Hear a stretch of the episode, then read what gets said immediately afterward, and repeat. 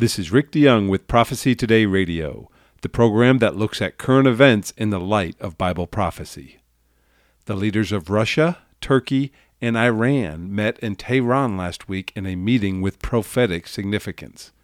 That's the headline. Stay tuned for my interview with Ken Timmerman as we discuss this story.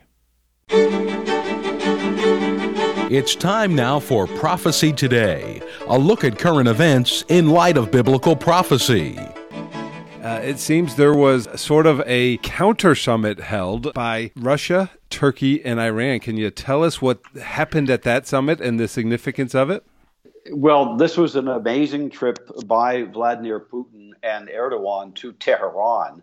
Uh, really, this is Ezekiel 38 playing out right before our eyes. Hmm. Three of these big, big partners uh, against Israel in the end time scenario. And there they are in the real world, right here and now in our lifetime, uh, essentially cementing a strategic alliance. Uh, this was a counter uh, alliance to uh, President Biden going to Saudi Arabia and to Israel, uh, uh the Middle East, and Putin made it very clear that uh, that's what it was. He is the he is the Russian czar, and these are two of his I won't say vassal states any longer because one of the things that happened in, in, this trip, which kind of blew my mind, was that the Iranians said, "Oh, we'll sell Russia armed drones because Russia does not have that capability." Pretty astonishing when you think about it. Well, it looks like they had a deal uh, come out of this to uh, export grain. Yes, the and Turkey here was serving as the intermediary. Uh, Turkey continues to have good relationship with both Russia and Ukraine. Uh, the Turks have been selling Ukraine drones as well. Uh, these are mainly reconnaissance, but also armed drones. And uh, my understanding is that uh, at this summit in Tehran, Erdogan agreed to Putin's request to stop drone deliveries to Ukraine.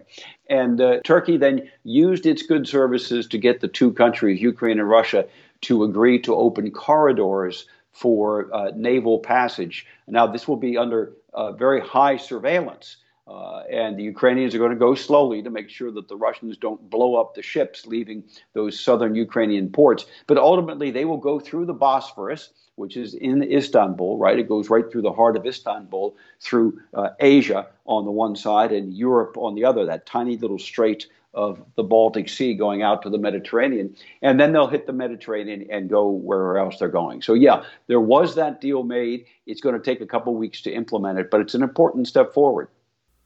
That's journalist Ken Timmerman discussing the international summit of Russia, Turkey, and Iran in Tehran. We report this information because it is setting the stage for the fulfillment of Bible prophecy. Think about this with me. Ken's report was an update on the strong relationship between the leaders of Russia, Turkey, and Iran. Current events are causing these nations to align with each other in a way that has never happened before in history.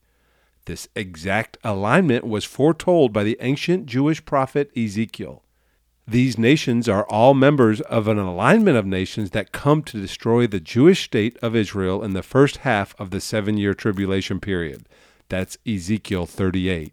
God is moving these players onto the stage for Bible prophecy to be fulfilled. And that is my prophetic perspective on the news today. Remember, if you want more of the latest news out of the Middle East, go to our website at prophecytoday.com. There you will also find information for a better understanding of biblical prophecy as it relates to our world today. Our toll free phone number is 8 Prophecy 8. This is Jay Johnson inviting you to join us every Monday through Friday for Prophecy Today. Remember, the Lord Jesus is coming and it could be today. So let's keep looking up until.